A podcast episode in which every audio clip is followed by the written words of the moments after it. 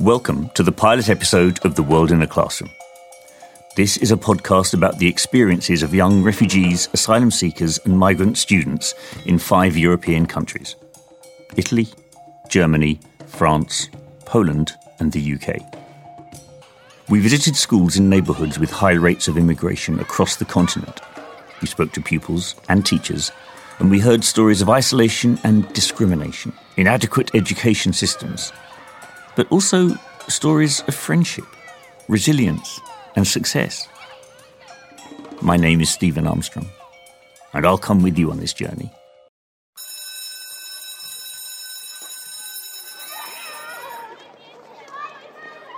We are at Beacon High School, a multicultural secondary school in Islington, central London. Our journey begins here in a school of 400 students who speak 17 languages between them. There's around 100 students for whom English is a second language. These are students from Afghanistan, Iran, Angola, Saudi Arabia, Ukraine, and many other countries. Have you ever left your home country and shifted to a whole new country to start a whole new life?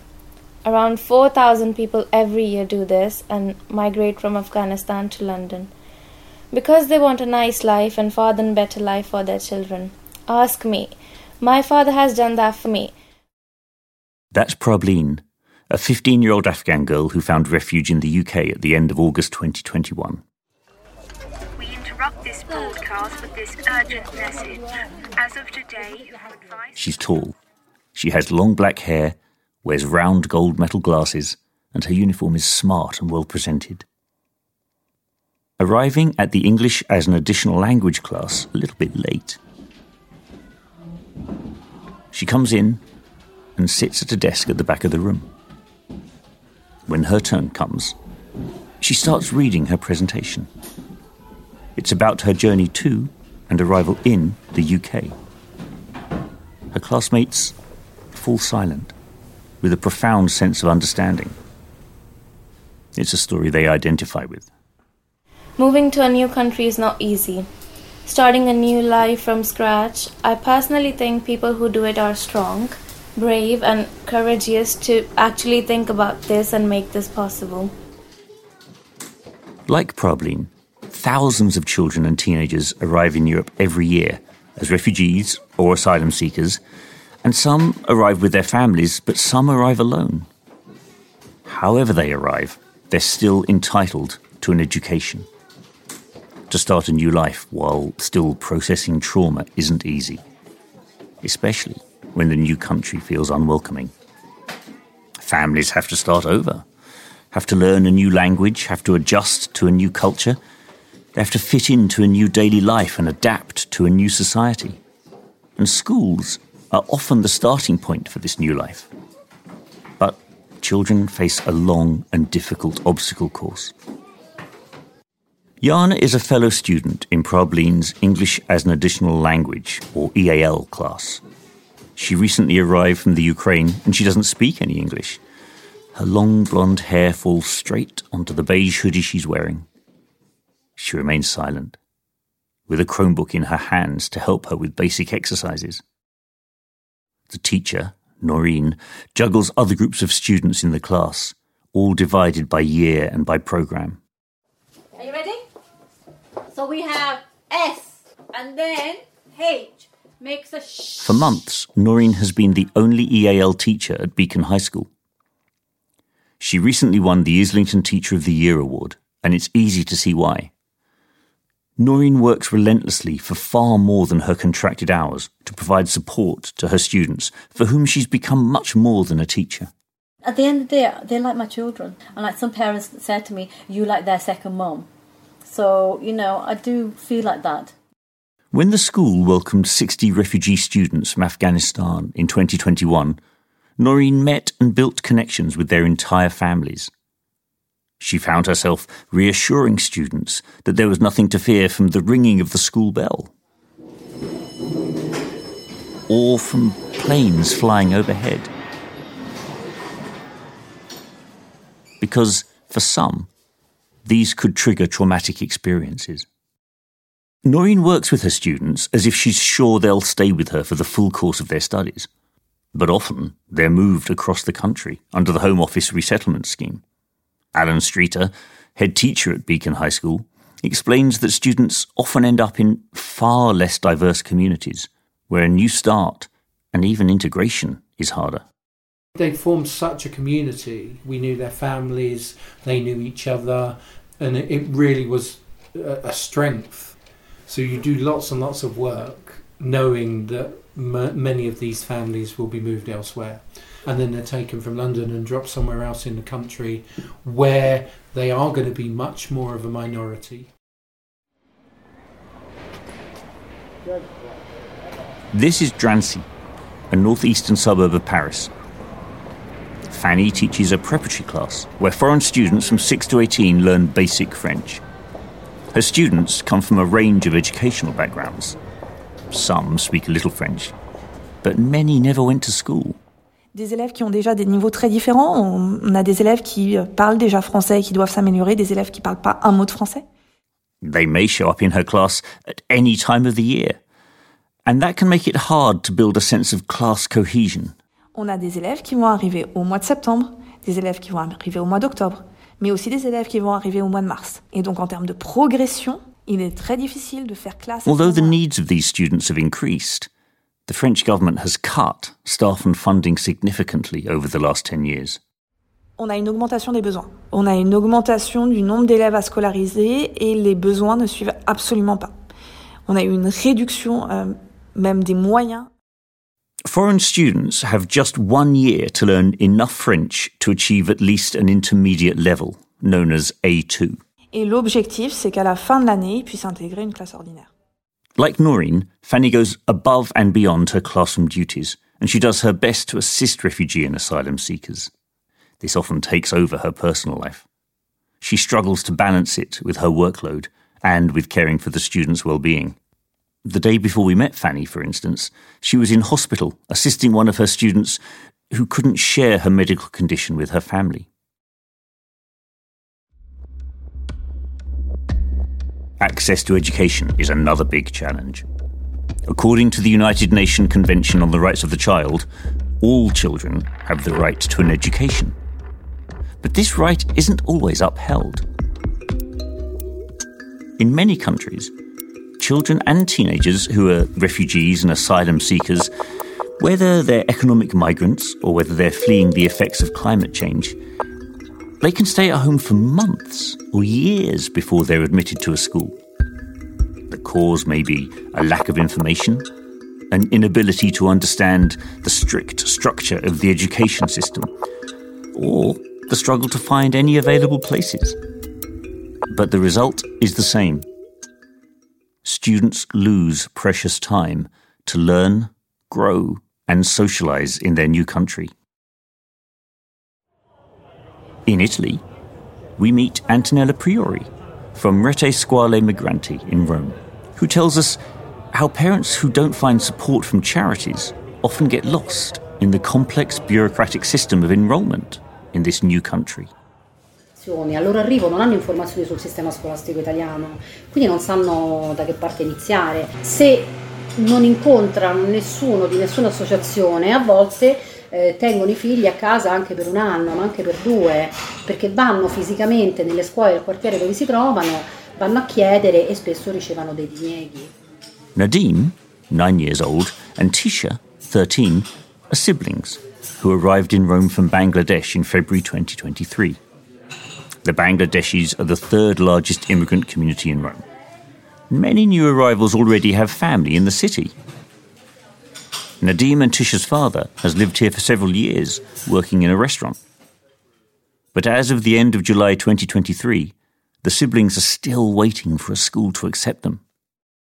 They rely on the help of volunteers who've applied on their behalf to seven schools, all seven of which declared themselves full.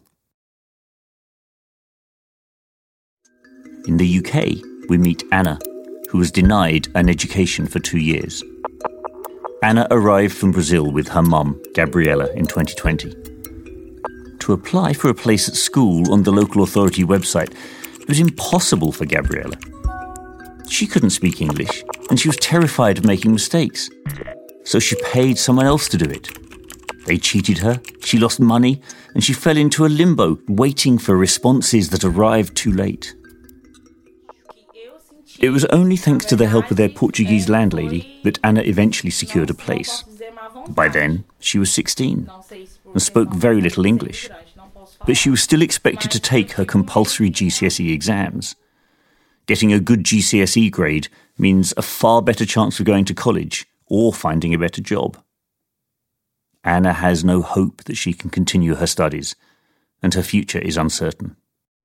She would like to take a practical course to pursue her dream of working as a professional makeup artist. Her mother thinks her chances of getting into college aren't good. She fears her education ends here. a oportunidade de ir college. Então ela já não, como se diz, para ela, acabou aqui. When a student does secure a place, their struggle is far from over. There are some who've never been to school before, but who can speak several languages and dialects already. There are some who did go to school, but now have to adapt to a new system.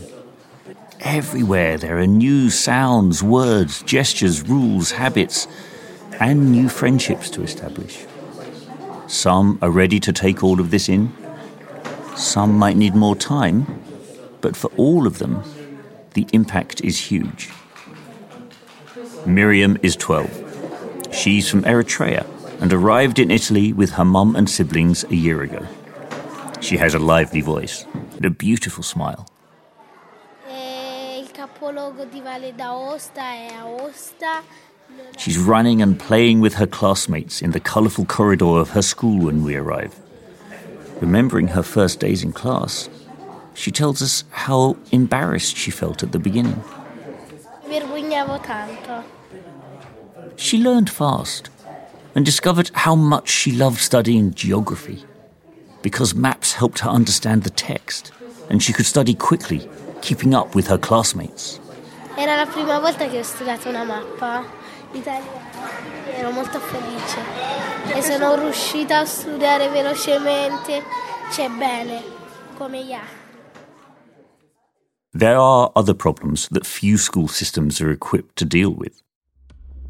In Poland, for instance, teachers and students have faced the challenge of integrating Ukrainian children fleeing the Russian assault on their homeland. As of June 2023, Poland has around 1 million Ukrainian refugees. Only half of the children who arrived have been enrolled in schools. Monica is a Polish language teacher. She's noticed problems with motivation and students' efforts dropping off dramatically. She suspects students have started following a parallel curriculum in Ukraine. They think they'll go home soon. Training for teachers to help pupils with trauma is very poor in Poland, and raising awareness about the consequences of trauma takes a long time.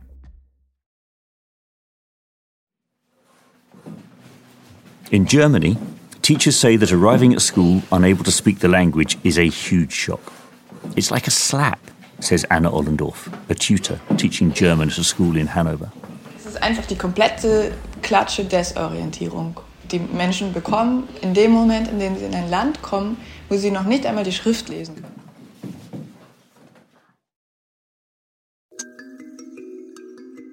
Most young people feel so disorientated that they become isolated at school. They don't interact with other students, and they can spend months without friends. Anastasia fled the Russian attack on Kiev. She arrived in Rome with the hope that her daughter would make friends in Italy. But when we meet, her daughter still hasn't found anyone.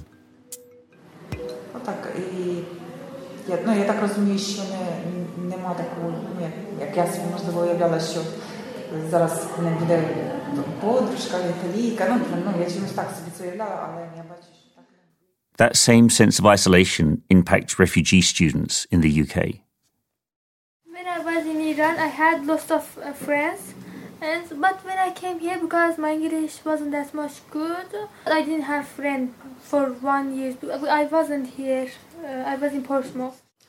Uh, the first day when I came to the school was uh, little bit bad because I, I didn't have uh, any friends to know and I, I don't know I didn't know the rules of the school like going forms and after that I make new friends and it was good. With the rise in the cost of living, creating poverty and leading to high levels of crime and violence, local communities need to be helped to welcome and include kids from other cultures. Racism and bullying is a constant problem for the new arrivals, and it's the youngest who are the most vulnerable. But they're also the most flexible in responding to changes. So, helping them make friends, integrate, and feel part of the school and the community, it's fundamental for their safety and development. Head teacher Mr. Errol Comrie explains that it's suburban areas that are often the ones with the most problems. His school in South London struggles with deprivation, to the point that they find it difficult to recruit qualified staff who are willing to work in such a challenging environment. This area is quite difficult for some of the young people and even the teachers. So, whilst we're educating kids inside of school, we also have a problem outside of school. But he firmly believes a positive change is possible. So, can a multicultural classroom help to build this? And how? So, it's about bridging that gap between the children and the teachers and their parents and the community. The road to integration might be long, but these students have a lot of potential. And each of them represents a unique opportunity for their peers to learn new languages and understand other cultures, food, habits, and countries. I speak English a little bit. I speak Pashto. I speak Dari. I speak a little bit of Hindi. I speak a little bit of Urdu and I can read Urdu. I can't read Hindi. And uh, I also speak Farsi. Some succeed, like Abida, and commit to help other young refugees through working with charities like Kent Refugee Action Network. Lots of young people are more capable than they think they are, but all they need the support. So my job was to teach them how to use Microsoft Word, how to use computer properly. Um, I felt like uh, so happy when I was helping the young people, and uh, I took it like as um, as like a motivation, motivation like goal for me. Luckily, many teachers and charities can see these children's potential, and they show a strong sense of dedication even when resources are scarce. Faiza is Kent Refugee Action Network's Youth Engagement Coordinator. She believes in recognizing these children's value.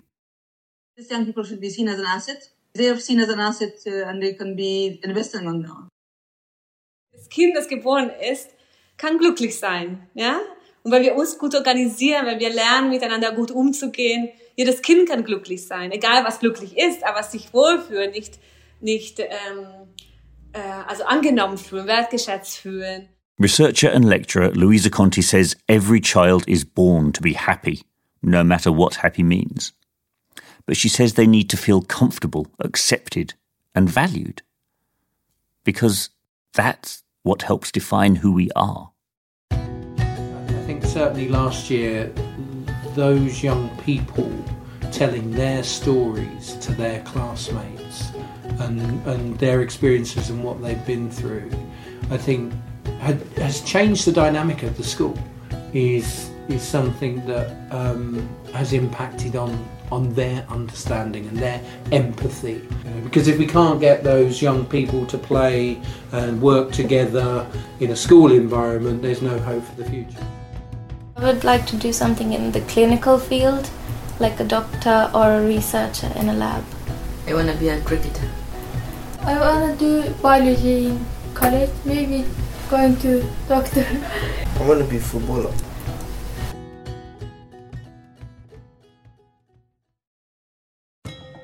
The World in a Classroom is a journey into the multicultural schools of Europe.